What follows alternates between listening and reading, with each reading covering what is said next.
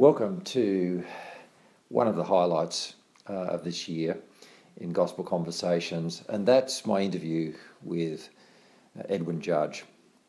Now, uh, most of you by now who follow Gospel Conversations would know who Edwin is, but it's just worthwhile a reminder that we have the great privilege here of uh, listening to uh, one of the one of the eminent historians of the ancient world. And he's he's eminent in that his whole life and career is extremely detailed and extensive textual analysis of all kinds of fragments from the ancient world.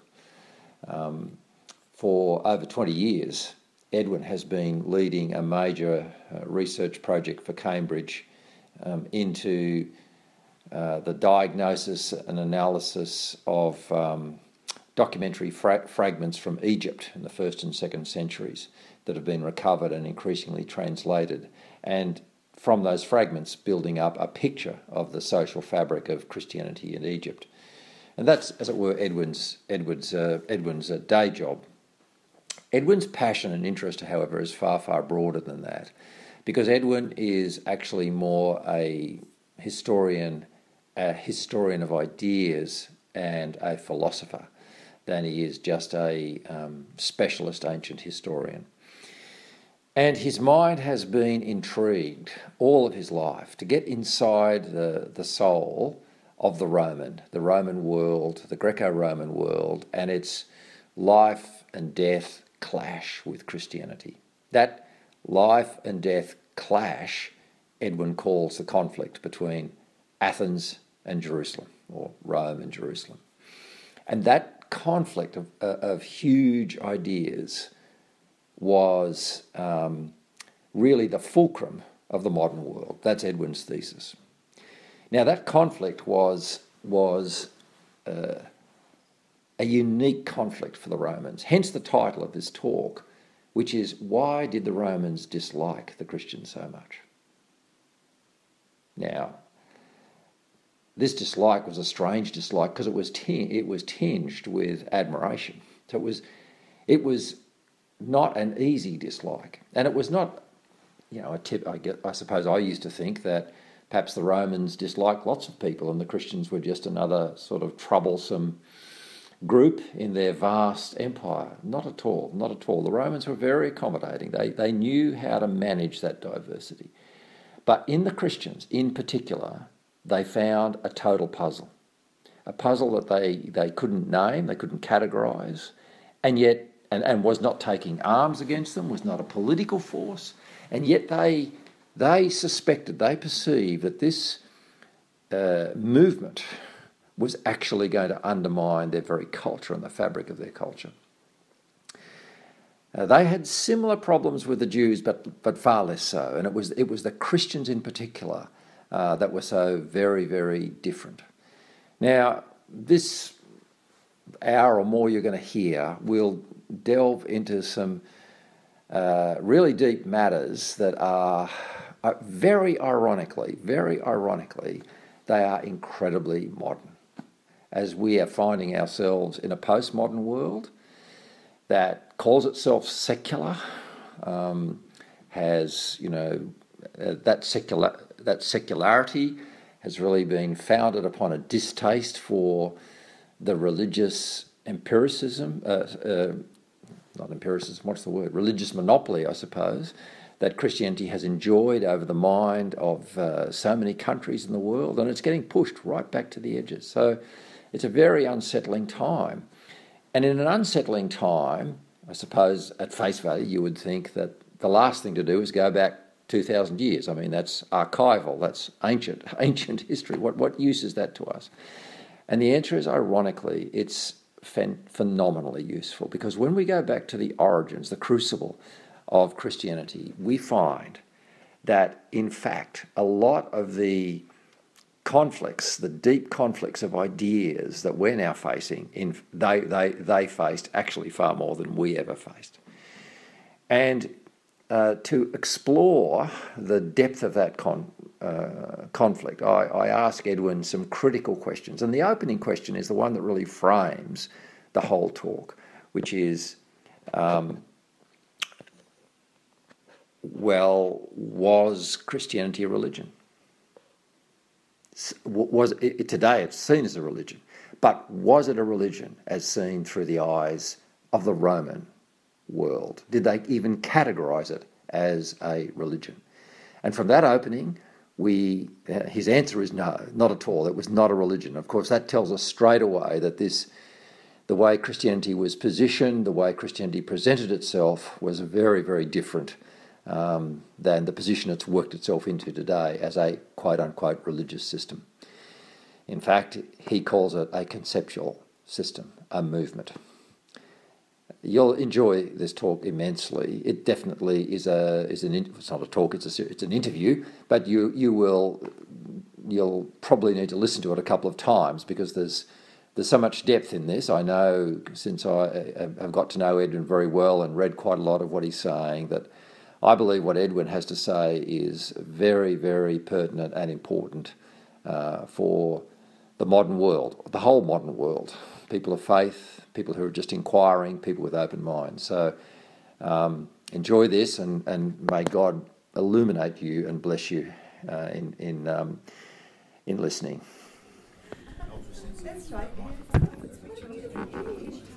Okay.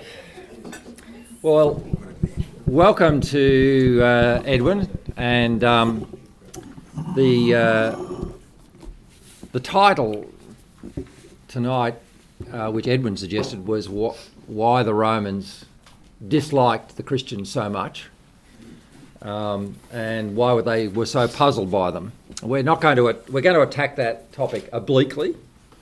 Um, more broadly, uh, there's a really relevant substrate to this whole discussion tonight, which is the rise of the modern so-called secular society and the movement of Christianity to the edges of society. Um, and we're going to go right back to the Roman era to actually find out, I think, that it actually began at the edges of society. And I wouldn't be at all surprised if Edwin wouldn't say it's a jolly good thing for Christianity to go back to the edges of society. Um, But I wanted to open up by reading um, an extract which uh, from an author that I think you admire, Edwin, uh, Leslie Newbigin. Yeah. Um, I recommend it. Recommended, yes. So this one is a book he... Uh, who's heard of Leslie Newbigin? About half of us. Um, yeah, he was the Bishop of Madras. So he, he wrote a while ago... Um, like, looks like to me that nineteen sixties and seventies, I'm not sure if that's correct. This one was, yeah, sixty-eight, yeah. So what was interesting, a very, very intelligent man, uh, but of course having worked for so long in, in India, was confronted by comparative religions, and in a way we're not. But when he came back to London and the West, he confronted this secular society, and he had the agility of mind to think about it more deeply and flexibly and less defensively perhaps than others did. So I want to read this out because um, after we'd uh, invited uh, you to speak, Edwin, I, I came across this um, chapter, and I thought it gives a really magnificent setting for what we're talking about.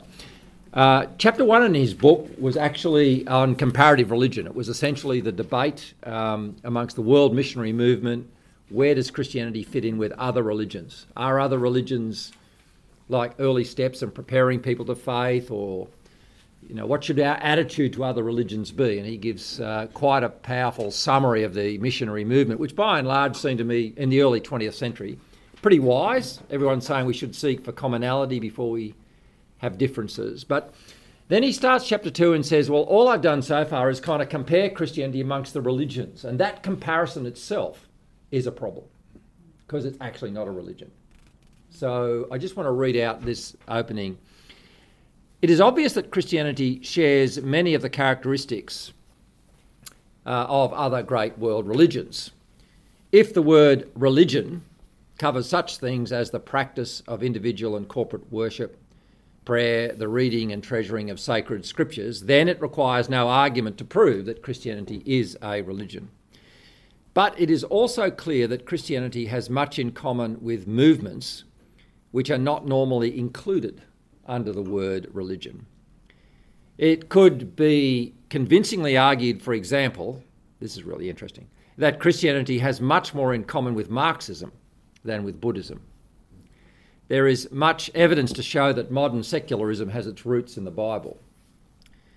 Moreover, as a matter of missionary experience, it may be questioned whether the point of contact between the gospel and the non-Christian person's experience is normally found in the field of their religious experience.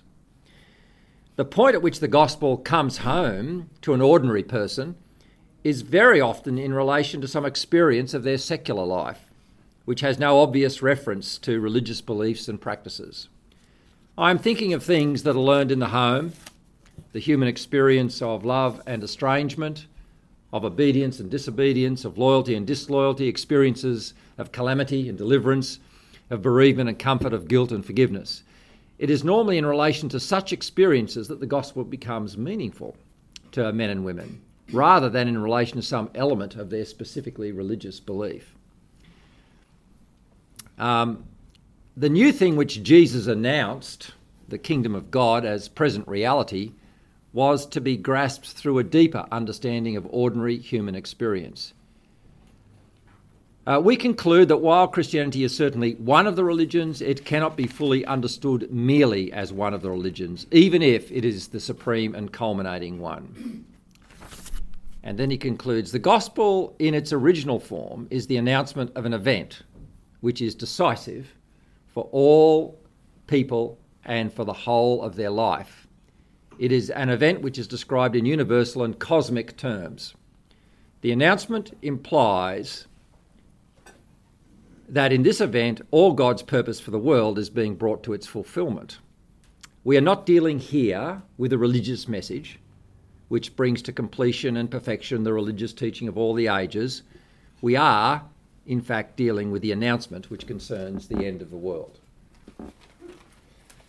So I thought that was a good opening, um, Edwin, to our discussion and uh, to the The first question that I wanted to raise with you is this problematic word religion. And I wanted to ask you if you could explain for us what this word meant in the first, se- second century. Well, it didn't exist then. The Latin word religio, from which we take religion, uh, is a very difficult word to define. If you look at the Oxford Latin Dictionary, you'll see nine different senses. And they start with perhaps taboo, uh, scruple, and so on, and rolls down through a, a long list of things, none of which we would normally think of under the heading religion. Only perhaps at the tail end do they say something about, say, cult. But if you look at these various shades of meaning that religio has in Latin, uh, you can see that it's very difficult for us to grasp what it is they're talking about. Uh, what is common to the nine different senses in the dictionary, in my opinion, is our word constraint. When a person feels constrained for reasons he can't even explain or identify and doesn't want to, but he just feels constrained to do something and not something else, that's what the Romans meant by religio. Uh, no one actually knows the etymology of the word, but some say it comes from the Latin word for binding. That doesn't particularly matter and may not be correct. The main thing is it, it, it is the unclarified sense of caution or scruple about things. Now, notice a curious thing. Um, that's actually what we call superstition, isn't it? Um, particularly the not being able to explain it. It's inherited. You, you can't walk under a ladder you can't do this, you can't do that. All these things are passed down to us by our language, uh, and we sort of laugh at them, but do them anyway, even if only for fun. Uh, and people who act like that, for some people, of course, indeed, many people in our community uh, are, are deeply attached, whatever their beliefs are, deeply attached to scrupulosity about the little things of life. And that, and that's what we call superstition, I think. The fascinating thing is that the Christians, when they appeared on the scene at Rome, had nothing to do with religio. They, they could not be related to that precautionary attitude of mind. Um, and the Romans, in the handout you've got, you can look it up later, the three Roman writers, all highly intelligent, historically broadly informed writers, just on a century after Pentecost, or a bit less, are our first explicit, self-conscious comments on what the Christians were. The writers are Tacitus, Suetonius, and Pliny, and the texts and translation are all in what you've been given. And they all express deep uncertainty about what it is that these people are really doing and what they are to be called. And in each case, they settle for the word superstitio.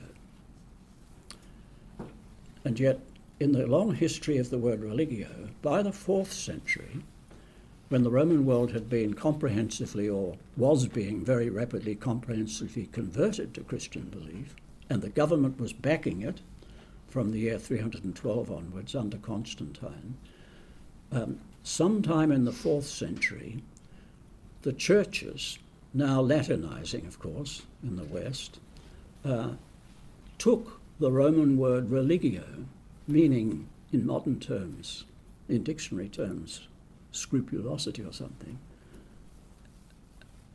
and used it for themselves. Our modern sense of religion um, begins with the Christians having taken the Roman Empire, taking on the the admired word, irrespective of what its normal usage was. Um, and at the same time, the people in power at Rome now, and the bishops and all this kind of thing, I'm speaking of the fourth century, would of course denounce the innumerable old cults of Greece and Rome, the inherited religion, as we choose to call it, all the scrupulous things that people are always, they would denounce now as superstition. So a complete switchover in terminology in the Latin language took place between the second century, when we, when the Christians are pigeonholed as superstitious, uh, and the fourth century, when they capture the word religio for themselves and call the others superstitious, as so, we would today. So, so this is really intriguing. Um, if I can just summarise what you've said. I mean, one thing that really strikes me is that it was actually the Christians to blame Uh, for grabbing the word religion. And oh yes, they should have left it alone. They should have left it alone. And um, so so so now we're stuck with the bad branding um, of Christianity as a religion, but we caused the problem. And that this word in its initial form was, I, I love your idea of restraint, but I gather... Constraint. It's a, it's a constraining thing. I gather it was a kind of a, also a, a social practice or ritual, something that was somehow or other at the centre of the culture? Of, can you? Yes, well, you're right to be hesitant about it, because the Romans themselves did not know. One of the fascinating things is it, the Romans were a very systematic and orderly and intellectual people. And in Augustus's time, the time of Caesar and Cicero and Augustus, Varro wrote a massive lifelong work in multiple volumes on things human and divine, attempting to explain what the gods of Rome really were, and and and it failed. He recognised it as a failure. He, he he could not explain the the divinities. He could explain the anthropology of them, what the ceremonies were and what the alleged history of them was and all that kind of thing, but, but he could not interpretatively give meaning to, if you like, religio. He called it divine matters. And that is of profound importance because it, it shows clearly that a highly intellectual, analytical, very educated Roman figure like Varro, with the whole half millennium of Greek philosophy behind him, could not say what it was that the Romans were doing on this front. And he, um, by contrast, in a century later, in the time of Paul, Seneca, the Stoic philosopher at Rome, coeval with Paul, said of the Jews, they know what they do and why. Now, that was also a very perceptive comment. And I don't know whether you're going to let me talk about the topic tonight, but um, uh, w- w- what I would like to say about it, well, incidentally, before I say anything, it was my topic, and because I thought the one that Tony wanted was too boring, I'm sorry to say, because he said that, why don't you speak about salt and light? And I, my heart sank, and I thought, well, the trouble is, we all know what salt and light means. It's there in the gospel, and, and the meaning of it is, and it's brilliant and wonderful. I'm not against salt and light. But, um, and let me say at once, I won't come back to salt and light. In the long run, this is the explanation of the conversion of, of, of the Roman world. Whatever at the grassroots level salt and light we think means, um, was taken on by the Roman public, the Roman public itself, not Constantine. He was struck down by a vision in, his, in the sky, all right. But by, the, by that stage, huge swathes of people were adhering to the gospel and its worldview.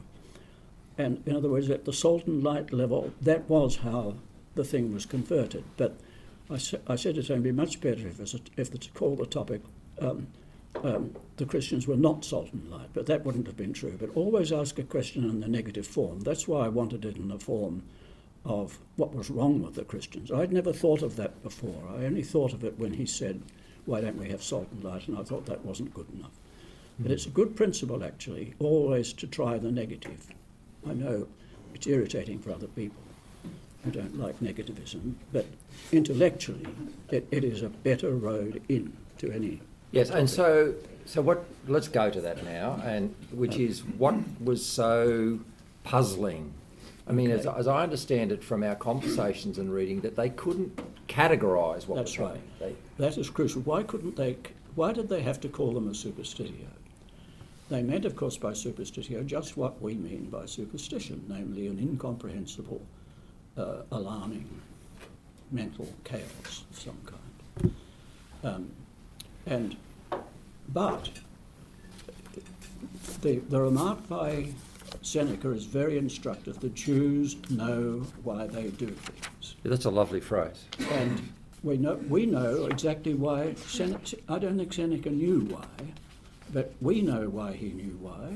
It's because of the Exodus and the the promise that every son of Israel had to make to instruct his son on what happened on that day, et cetera, et cetera, et cetera. And this didactic, history-clarifying structure of thought permeates everything in Judaism down to this day. And the remarkable thing about Judaism as a a phenomenon in history and now is its extraordinary coherence and tenacity and continuity. Nothing like it ever in world history anywhere, in my view. And it, it's also the quality of it. But notice also what happens always, or most, mostly with Judaism, people both hate it and admire it. They can see the merits, they can see the ethical qualities, they can see the brilliance, the intellectual contributions that Jews make always in culture, ultra culture, um, down the ages. Um, and yet they don't like it. And the Romans were exactly like that.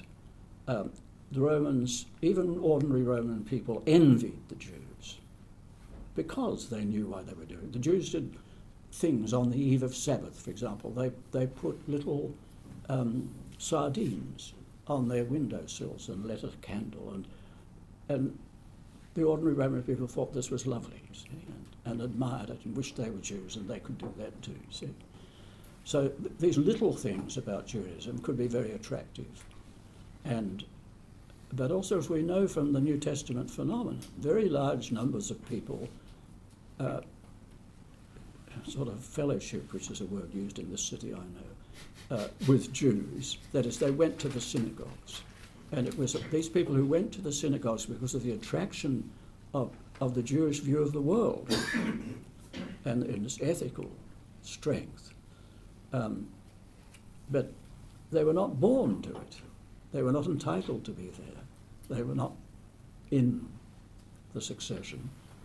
A- and it was in these circles, I think, and I generally thought those contested, that th- the gospel was taken up. Now, the remarkable, amazing thing, however, and this is contrary to everything that goes on in the learned world on this subject,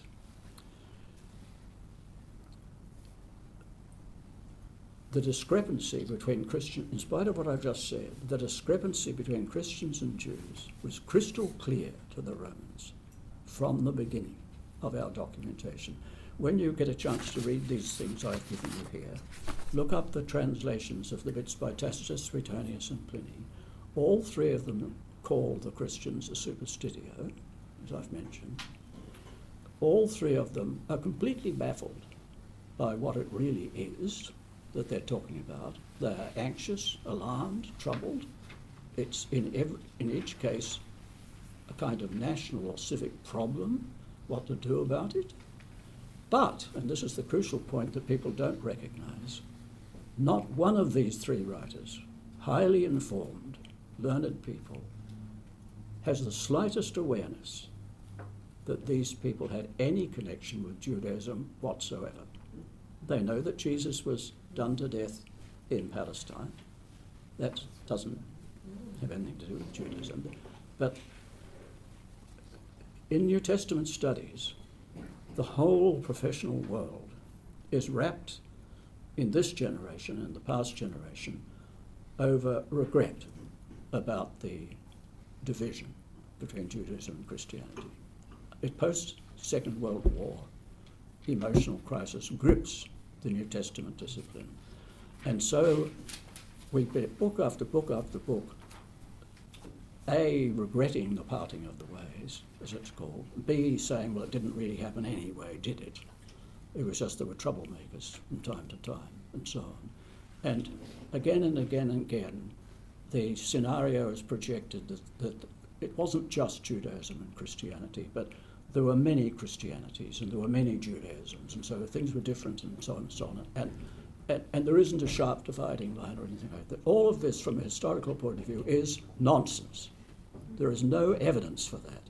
And the evidence of the only three Roman writers that I've mentioned, the earliest three, and it's quite a long gap, remember, but they're, they're looking back across that gap.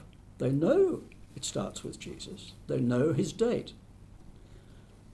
But it never occurs to any of them that it's anything to do with Judaism. That's why it's a puzzle. Judaism was not a puzzle to the Romans. They knew what it was. The Jews knew and the Romans knew they knew. And uh, see, after a, a century before Pentecost, in the sixties B C, Jerusalem was taken by storm by Pompey the Great. And I forget the figure, but scores of thousands of Jewish prisoners of war were transported to Rome and sold on the slave market in Rome, I think. And so by the time Paul and Peter got to Rome, there were many synagogues in Rome with the grandchildren and great-grandchildren of the ones who'd come as prisoners of war. Now Roman citizens, of course, because you can start as a prisoner of war and be sold into slavery and end, end up a Roman citizen, as very large numbers of people did, or having Latin status. So the city of Rome, a city of a million people in Paul's day, had very large numbers of synagogue communities, uh, Greek-speaking communities, of course, um, and the Roman public was very aware of, of what the synagogue circles did. And they were, again, contrary to the reigning view, even in Jewish circles, the, the Judaism in Rome was, um, what's the word when you try and convert everybody? I've suddenly thought, what's a slightly negative word? Proselytizing. Was proselytizing. Now, the classic scenario is Jews didn't proselytize, that came with the gospel. Well, it's not the case. The, we know from the Roman writers that they were uncomfortable because the Jews were proselytizing.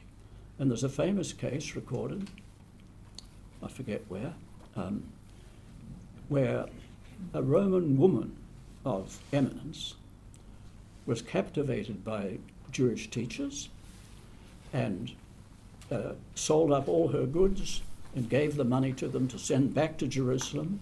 Does this remind you of anybody? Paul? It's not Paul, by the way. It's the chronology doesn't work. It's not a description of Paul, but the same phenomenon, conversion to the message of Jerusalem and give us your money and they need the money. And, and she willingly gave her stuff. And, and then these guys went off and had a good time with it. They didn't send it back to Jerusalem. They were bogus Jewish missionaries, or maybe they were Jewish missionaries who didn't hurry to get the money back. Um, and it caused a massive scandal, and the Jewish community was ex- expelled from Rome temporarily because of this crisis. But what it shows is Judaism was very attractive to many Romans. At the same time, it unnerved them. Uh, the, the Roman poet Horace, in the time of Augustus, has a kind of weak joke in one of his poems in which he says, "We poets will compel you to join our crowd, turbar, our crowd, just like the Jews do," he says. So the Romans who were very well aware of, of Judaism and didn't like it were also unnerved by the fact that it was gaining ground and, and, and it was influencing people. Yet above all, yet, yet this is getting to our real point now, nobody had the slightest trouble at all in knowing who Jews were. A, you could pick them by their customs in the street, by the things they did. Their history was obvious. They'd had wars with Rome. The Romans knew all about, they'd conquered Judea. They also protected the Jews, and then there were subsequent wars. So there was a long history of Roman patronage of Jewish affairs, as well as conflict with it. And in all of this, there was no doubt what, A, what Judaism was and who the Jews were. There was no problem, any more than there is today. Everyone knows who the Jews are and so on, so on, so on. Now, the exact opposite happens with the Christians. Not having noticed what the modern scholarship insists upon, that this is really just a phenomenon within broad Judaism, not noticing that, they cannot explain who these people are uh, called Christians. So... So, if I can just summarise and then th- and then move on to the Christians, um, the Jews, uh, sorry, the Romans did not classify the early Christians as a religion. Uh, they Certainly not. No, it was the opposite of a religion. The opposite of a religion. A religion, you see, was a scrupulous constraint and doing all the right things at the right times, and the Christians aren't doing them. Aren't doing them. So. Now, they could understand the Jews, and they, as you've explained, the Jews were very influential. They also were resented and admired by the Romans. But incidentally, they didn't require the Jews to do the Roman things. Why? Because the Jews were a different country. Yes. You so don't have to do Roman things if you're a Jew. So this now comes to the exceeding strangeness, um, and I'd like you to explain it. Uh, uh, I'm going to... what I'm about to say. I want to read a, a, a section from um, your chapter, Christian Innovation and its Contemporary Observers, mm-hmm. where you say that what was happening amongst the Christians was even stranger and perhaps the only word I can think of, it was more like an organic movement. Um, you said, what you said is, um, the almost total success of this effort points to a development probably without parallel till then in human affairs. And this is how you describe it: a conceptual system which claimed to explain and predict everything about human life was actually being put into some kind of general effect contrary to the prevailing outlook. So this was a movement which couldn't be pinned down to ethnicity, tribe or nation, and the Romans had never had to confront that. Could you expand that and comment? Yes, on? It's very interesting, that point. I'm interested, fancy me saying that. But uh, the, uh, you're going to disagree with yourself no, no, now, are you? No, I'm, I'm agreeing with that. Okay, you're admiring. But, but um, the uh, this business of disliking, you you have to distinguish who's disli- doing the disliking. Philosophically conscious critics, and we have those later than the political critics that I've mentioned, writing in Latin, but later in the second century, you begin getting very fine Greek sources from the intellectual world saying what's intellectually wrong with the Christians. And amazingly, they are too human. That's what they say, but the Christians are too human. The Christians are too human. That, in the, in the intellectual sense, they exaggerate the importance of man. They think the, the serious gods actually pay attention to our problems. And and this is a phrase that I read. Uh, you called it an anthropocentric yes. conceptual system. The, the intellectual world found the Christians insufferably anthropocentric. They are humanists, that's the trouble. They make humanity too important in a rational universe where everything has its predetermined natural order. To start worrying about the sick, the maimed and the blind and so on is grotesque. And and and and in a famous remark, Kelsus, the great critic of the second century, he, he, he buckets the Jews as well. He knows the connection between them. He says, the Jews are like frogs croaking in a swamp, and the Christians are like worms in a dunghill, arguing about which is the worse sinner. Yes. Now that's the key to it, you see, the worse sinner. That's true. That's what the Christians were going on about. So, so were the Jews, for that matter. But the Christians, they were Jews were only frogs. The Christians were worms, because they slimily went on and on and on and on about the bad things in life instead of talking about the good things. Uh, If you were a good moral intellectual program, you would favour the good, said Kelsus. Self-evidently, the good should have the advantage over the miserable and, and the bad and the poor and so on. It was just inhuman uh, to think that the poor, and in fact, there's a lot of rational common sense. I mean, in evolutionary terms, the survival of the fittest and so on, what are we doing? Propping up all the relics of society all the time. That's not helping the development of things, is it? And this is more or less the, the classical thing. It, it was a kind of vulgarisation of reality. Christianity but, was a vulgarisation of but reality. But by contrast, mm. Mm. Um, the Latin critics and those who saw it as a superstition, this is low level. Not a, these, these Roman critics, of course, were highly educated, but I think the ordinary people got the creeps when they met Christians because they seemed inhuman. That is, they were inhuman and they didn't do the same things that we do. And in any culture, it only hangs together. Every culture is like this. It won't hang together unless everybody does the same things without having to justify it all the time. And all sorts of conventions. Uh, behind law, Law is only the superstructure, and below that are ethical systems, and below that is just the untouchable, uncontrollable sea of custom, because we've always done it, and you feel comfortable, you don't have to explain, you just do it. And it didn't matter, you couldn't say whether the gods existed even, that didn't matter. But they're there, even, even the systematic atheists in the Greek philosophy schools still wanted to maintain the daily life rituals because the society hung on them. And that's true of any society. You can't have people who are living in an opposite way.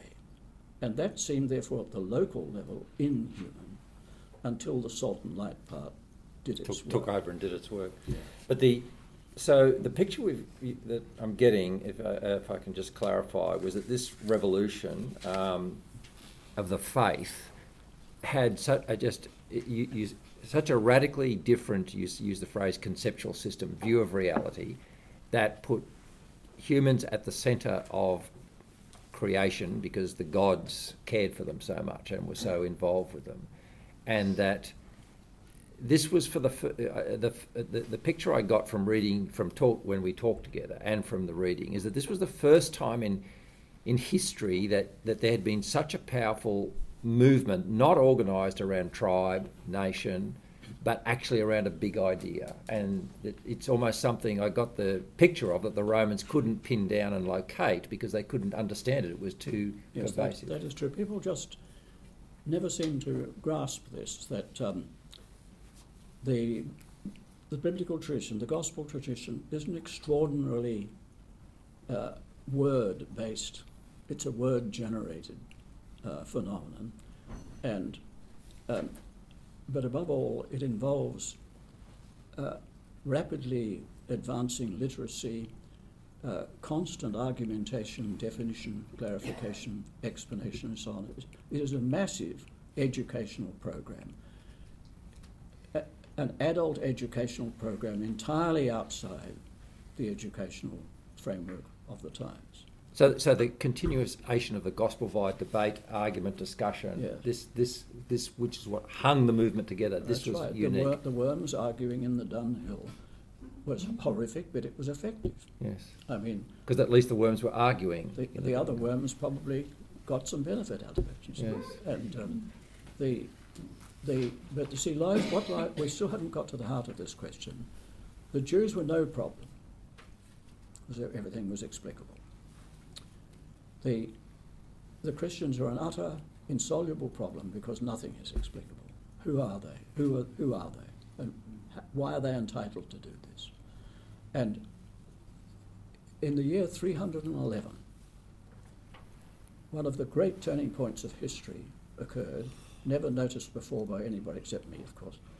Um, uh, sorry to say that terrible thing, uh, but it's true. It's true, yes. Um, the, Uh, I'm I, a consultant. You have to advertise yourself, uh, Edwin. Have, Academics don't I, advertise I have themselves. Declared the year three hundred eleven one of the axial points of history. And what happened was this, that for ten years, the Roman government had been a- attempting to stamp out uh, the already very surging and inescapably successful Christian movement. They were already, by the year three hundred three, building prominent buildings. Not till then. The worms were turning. The worms were building palaces yes. for them, not dunghills. And so the thing was shockingly inescapable that the, the government could no longer tolerate it. It had to be dealt with drastically. And so a massive empire-wide destruction and suppression of the whole thing was tackled. By three hundred eleven, it had failed. Comprehensively. You mean the persecution had failed? It, it, it had failed to kill off the Christians. Yeah. Um, the, there were, of course, innumerable martyrdoms, uh, which are very well...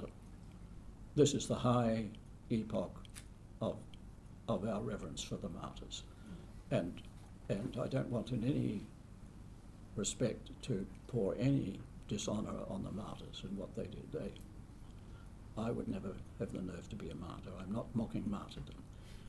But martyrdom, in fact, defied and made pointless the Roman government's program.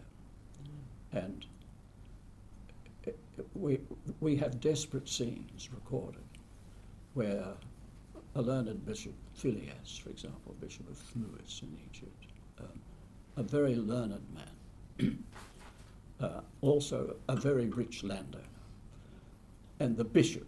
So his town or village, village probably Thuris, I forget whether it's a town or village, not a major city, is to- virtually totally Christian.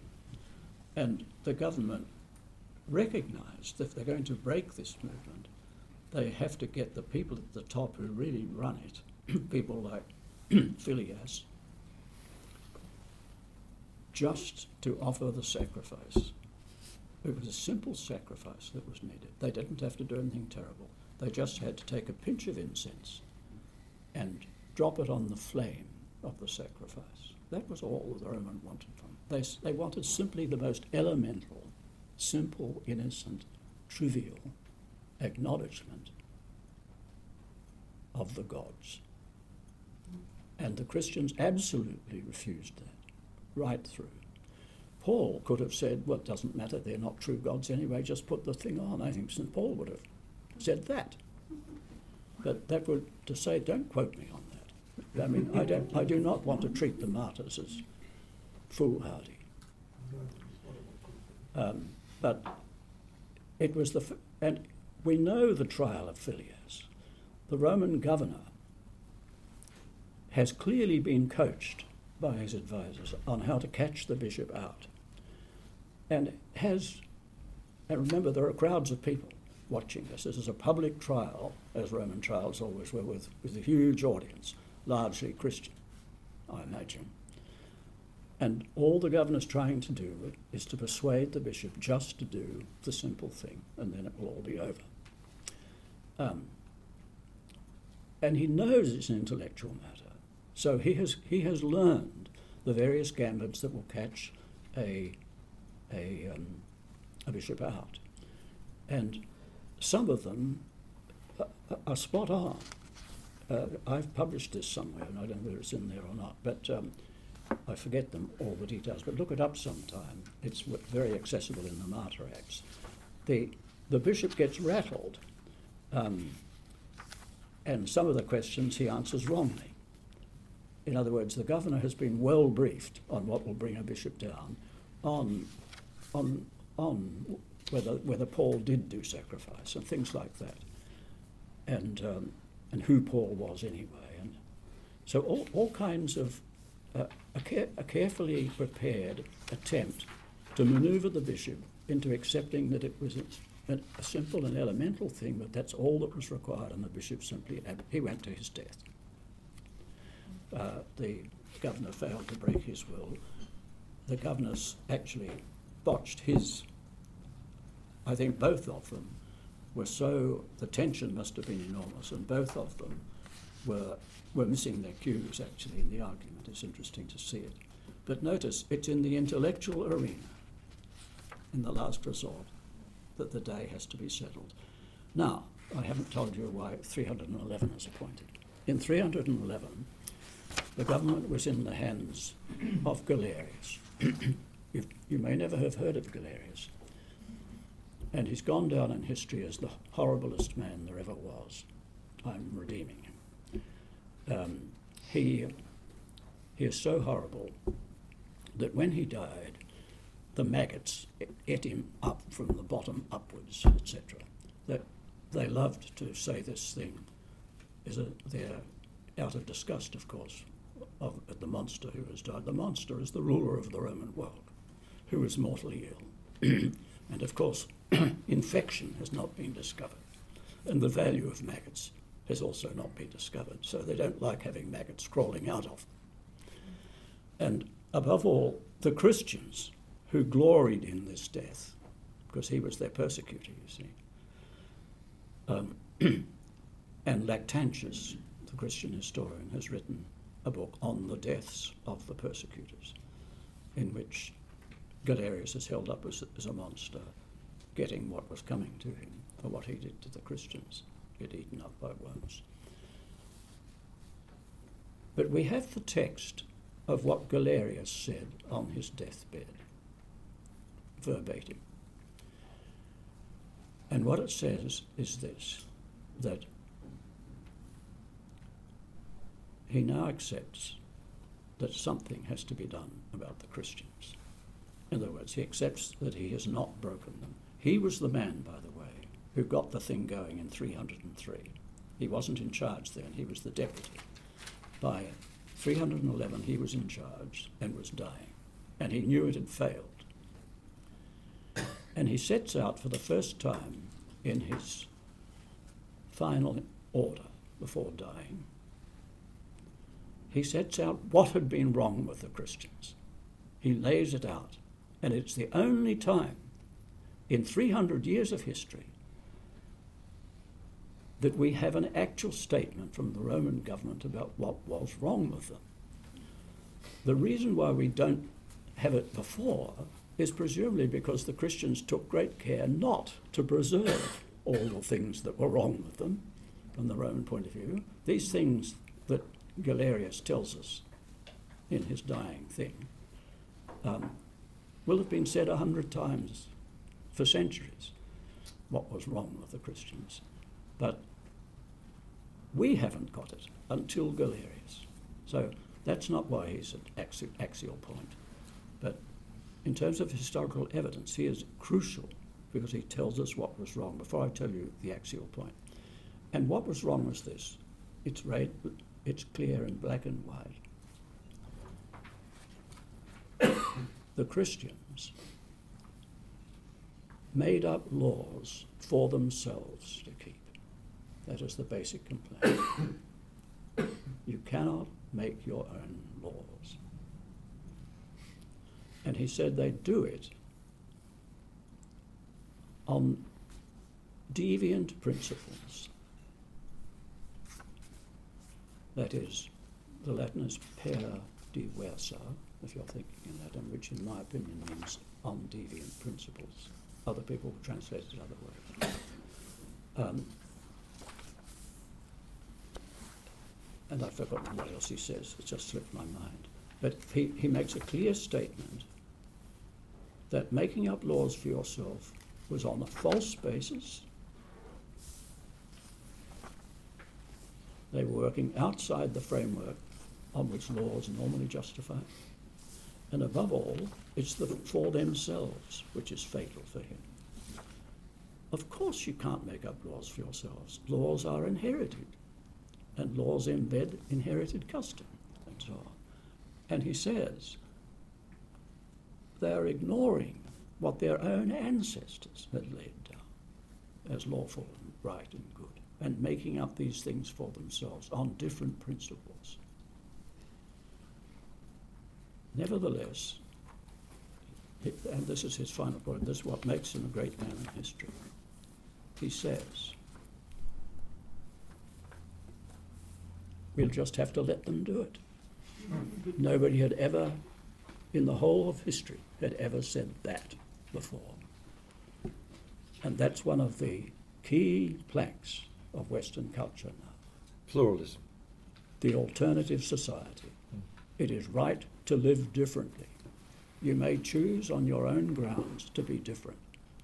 We admire this. We may hate the long hair and all that. But the um, we nevertheless accept one hundred percent the principle of Galerius. And what's it called? Toleration. In the last resort, a civil society must tolerate diversity. That was that was Galerius's word, per diversa. We must allow diversity. one hundred percent as of this day in this culture in Australia, diversity is a key word. It was given to us in three hundred eleven by Galerius, who for the first time authorized diversity. So this is very interesting, if I could just reflect. I haven't this. finished, but reflect. Can, can I reflect? Well, I, I haven't got to the point yet, but you should. No, no, do you want to get to your no, point? No, and no, then no, no, you reflect for a while, and I'll tell you your point in a moment. Okay. Um, what, what, what interests me about this is my lifelong search for a bigger God than just this, you know, only a program for redemption, but a, a God who's actually influenced the wider, wider world. And what uh, what we're seeing here at a subtle, if we can get our minds around it, is that a lot of the treasured institutions or the treasured belief systems of the modern world are a direct result uh, of of what happened with the Christians. That what you've just said is that they're phenomenal, they're intransigence, they're Well, number one, they were a movement. I'm using that word for the moment. They could, they, they were. That's I think, a good word. Yes, and and and we all love movements today. Everyone has movements built around ideas. What you're saying is is that, and these movements might be atheistic movements uh, where people gather around a big idea and a conceptual framework, but but the the beginning of movements, the movement of movements, was Christianity. Was the was the first time in history that this had happened. A group of people bound together by a governing idea that was enormously pervasive, which I think is why Newbigin's uh, comment that Christianity is closer to Marxism than Buddhism sort of I found interesting. Yeah. Um, and uh, and that the um, so the the create and and movements rely upon the power of arguments, big ideas that one can persuade. That's what you just said. The word was so important that the, and then. Um, And then the, the final part about this socially, uh, this uh, this innovation, social innovation that Christianity began was due to their refusal, uh, due, due to the fact they were so willing to die, so many of them over this ten-year period. Mm-hmm. That intransigence forced Galerius, his only, the only uh, card he had left to play was to tolerate them and th- and right. thus introduce pluralism. Virtually democracy, the right for people to have rights within the state that the state couldn't control and had to abdicate. That's right. It, it is a fundamental moment in history, I'm quite certain, but the punchline we still await. Yes. The, um,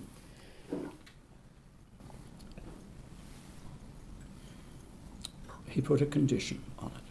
Oh, yes. It was going to be conditional toleration.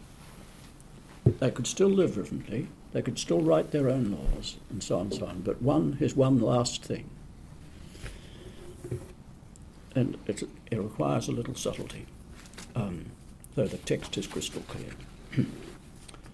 uh, the word prayer is one of the most ambiguous words in our culture, uh, in histo- historically, because we use the word prayer for two radically different things.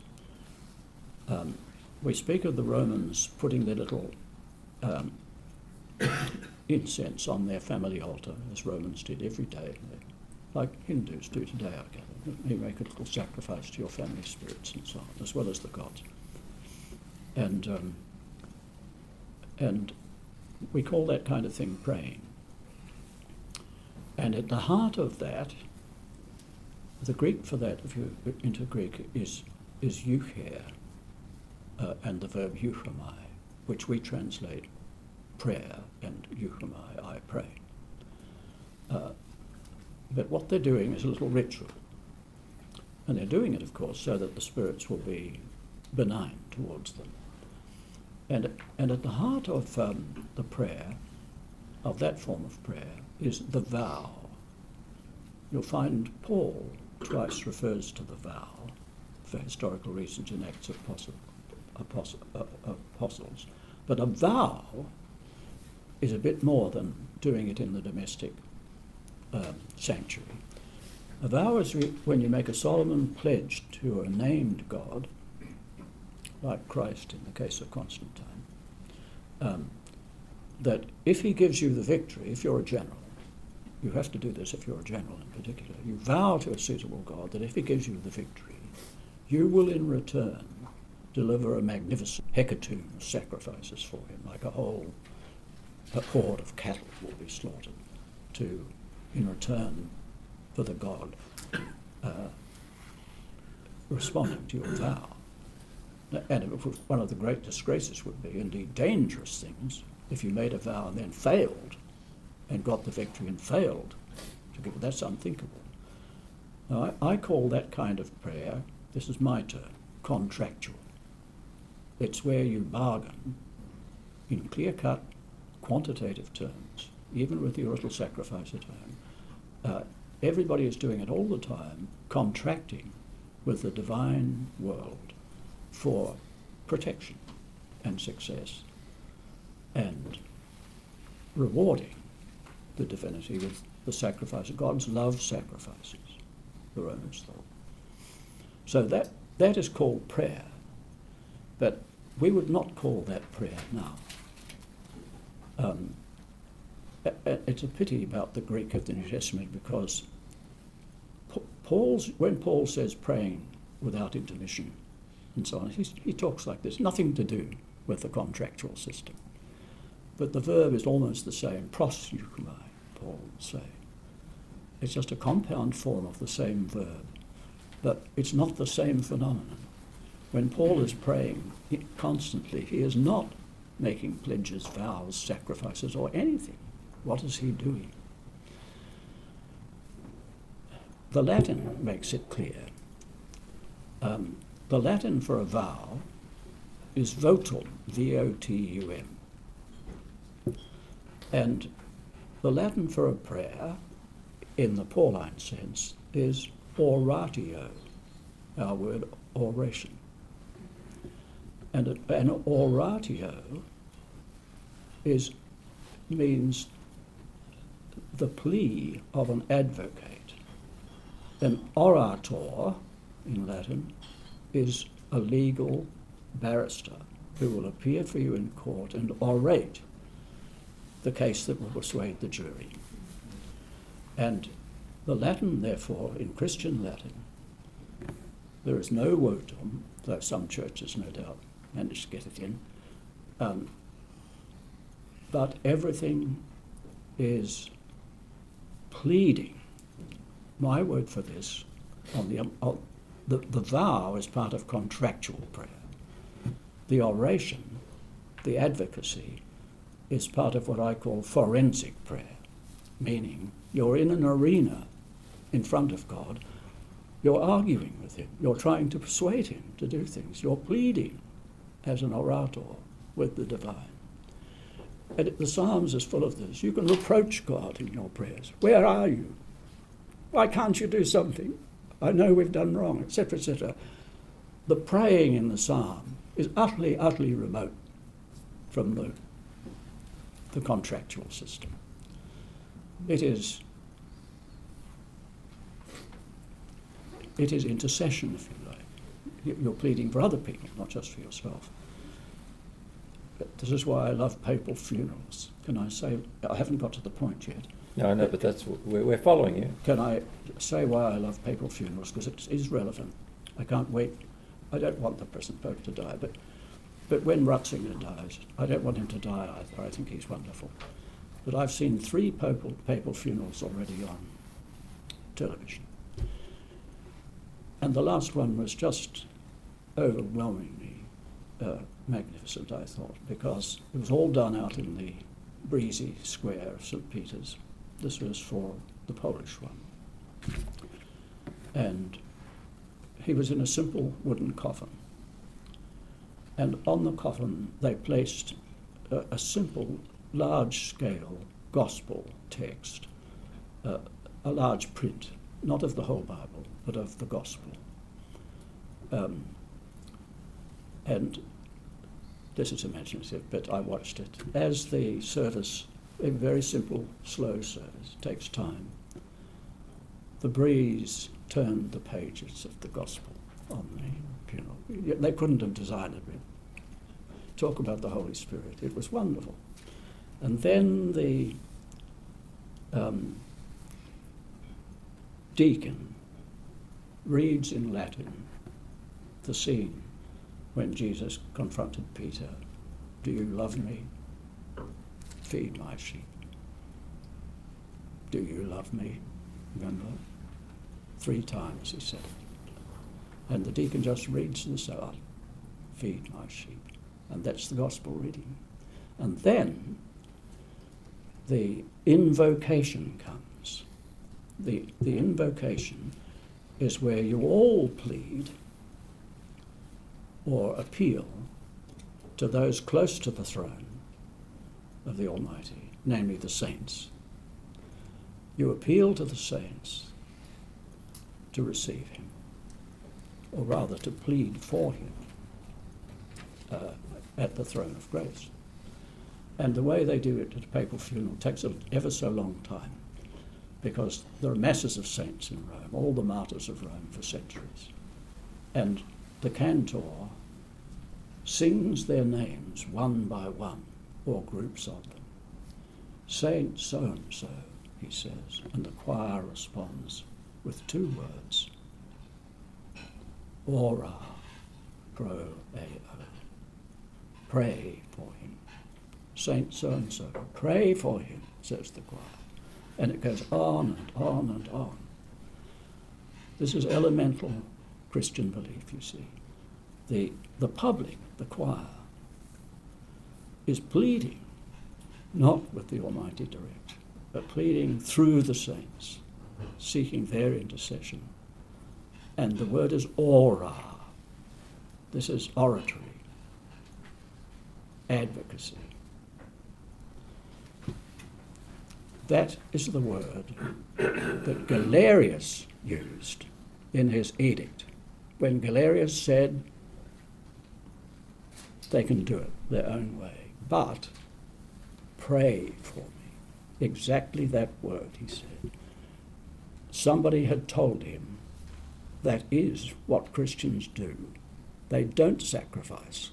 All of this three hundred years of persecution was about sacrifice. The Christians refused to sacrifice to the gods, which was the ordinary routine of life. And of course, the Christian bishops in droves for centuries will have been saying, but we do pray. We orate for the emperor and so on. And Galerius got the point at the last. Not only was he a great man, because he dropped the totalitarian doctrine for the first time and said, you can live your way, but pray for me. Isn't that beautiful? That's beautiful. And, and that's that's why I say this is an axial point in history. Yeah. So, so this concept of, this new concept of prayer, uh, let, can I just confirm that this idea of prayer as a debate with the Almighty versus a ritual, transaction, contractual system, this was this also unique to the Jewish-Christian tradition? Utterly unique, yes. Utterly unique. I, I mean, indeed, what, this is one of the things that shocked Um, people about the Christians. They talk so much and make so much noise and so on, because what you should do in a contractual system, the holiness of it or the sanctity would be shattered if a a single word wrong was uttered. And the Romans were as pedantic as I am about accuracy of words, and the right words to say in every circumstance were long predetermined by long custom. Rituals. They were written down. Mm-hmm. And they were very elemental and simple words, and you must say them exactly right, otherwise the thing is, the contract is void, like a legal document. If there's one word wrong, the thing is wrong. And the Romans, Roman life was seized by this kind of um, paralysis, really. I mean, there's a famous story, well known to, to Roman history, I've forgotten the details, when a Roman general was um, campaigning in uh, Samnium, south of Rome. This will be the third century B C. And his critics back at Rome uh, spread the awful, this is a bit like Hillary Clinton's dilemma, you see. His critics back at Rome spread the evil rumor that the validity of his auspices was questionable because a wrong word had been said. Now, no general, the general has imperial, which is a kind of dynamistic power to do everything. And it's granted to you by the people. It's a sort of sacrosanctity imperium. And in order validly to use your imperium, the holder of it had to consult the auspices about everything. You not just make contractual vows, but also there were professional people who would consult the auspices for you and tell whether the auspices were right or wrong. Anyway, the allegation was brought forward that the guy's auspices had been faulty because somebody had heard it and a, a word was wrong. Well, the general at once was seized by the, this was a crisis. Here he was down on the battlefield. So he handed over the command of the Roman legions to his deputy and um, marched back to Rome, several days' journey, in order to do his auspices properly and get them correct. Fix the word. Fix the word. So he was no doubt furious. It was all, probably all put-up job, but no way he could defy it. Um, so back he went, got his auspices Um, right, and, and he told his deputy, on no account uh, was he to um, risk an engagement with the enemy until the auspices were fixed up. The deputy, however, was an opportunist and saw a golden moment and attacked the enemy and won. This was a major crisis. He shouldn't have won because the auspices hadn't been fixed. This can't happen, you see. The general in command was in a state of apoplexy. When the news got back to Rome, he was on his way back to do the engagement with the enemy to hear it's all over. The deputies won, minus auspices, and vowed to take his life, uh, the insubordinate one. When he got down, he had troops with him, and the deputy had the victorious troops enjoying their hour of victory, and, and the, there was virtually a civil war. And um, the general was absolutely uh, con- determined that the man should be punished for jeopardizing the future of Rome by scoring a victory in the wrong way. And um, anyway, common sense eventually prevailed and it simmered down and they got over the crisis. But I'm telling you this for a reason. But what was the reason? Explaining how pedantic they were in their contractual yeah. system. Uh, and, and, and oh, about the, about noise. Noise. The words. And we know from the poets that you can't afford to say a wrong word or it invalidates the sanctity of the thing. So any idea of um, a freewheeling debate with God or or protestation or plea of any kind in a forensic manner is so alien to the idea yeah, so, of sanctity. So you began with the idea of constraint, and now the picture of the Christians is in their prayer life, in their preaching. They were people of the word. They were noisy people in the sense they uh, developed, debated, discussed and argued yeah. with a sense of... Uh, I want to just, I want to finish with one question, if I could. Yes, and I haven't given you the answer to why they weren't liked yet. Uh, would you like to do that? Now, well, I think the simple answer is they were not liked because they were not not entitled to be different. They were not a nation. The Jews were a nation. They can be different. And the Jews were exempted. They could, they didn't have to do sacrifices in the Roman system because they were Jews. And the Romans understood that. They knew what a nation was. The Romans understood that, and uh, they were they had they had legal exemption. In three centuries, no one in the churches said, "Why don't we ask for legal exemption?" And no one on the Roman side thought of offering it to them. Extraordinary. It seems absurd. They they could have done a bargain at the beginning and said, "We might as well be Jews anyway. Why can't we have the exemption?" But it was beyond their imagination on either side. So it took three centuries of terrible conflict, really, not continuous, but on and off with terrible things, uh, because they were not foreigners. They were Romans, and they had to do the Roman thing, not something of their own made up. Um, and do you, uh, so what, what I wanted to finish with, with was, um, which in a way crystallises uh, what we've been saying tonight, was Paul and how Paul was regarded as a sophist, not as a rabbi or teacher. Um, that his opponents, or or, um, or he was viewed almost as, a, as a, in the philosophical class, not in the religious class and the rabbinical class. Could you just comment on that in closing? Well, yes, I wouldn't call it philosophical. He um, he was critical of philosophers, and the philosophers would have been Uh, absolutely uh, scathing of him. Um, I called him a, a sophist with apologies because I was looking for a category. By sophists, what ancient historians mean in the second century A D is a travelling orator or lecturer who will visit your city for a fee and, and give splendid speeches on the anniversary of the founding of your city for you and this kind of thing. And it was a major cultural phenomenon, a bit like in America today, where a huge amount of orating goes on in the public arena, not over the elections, but just in general.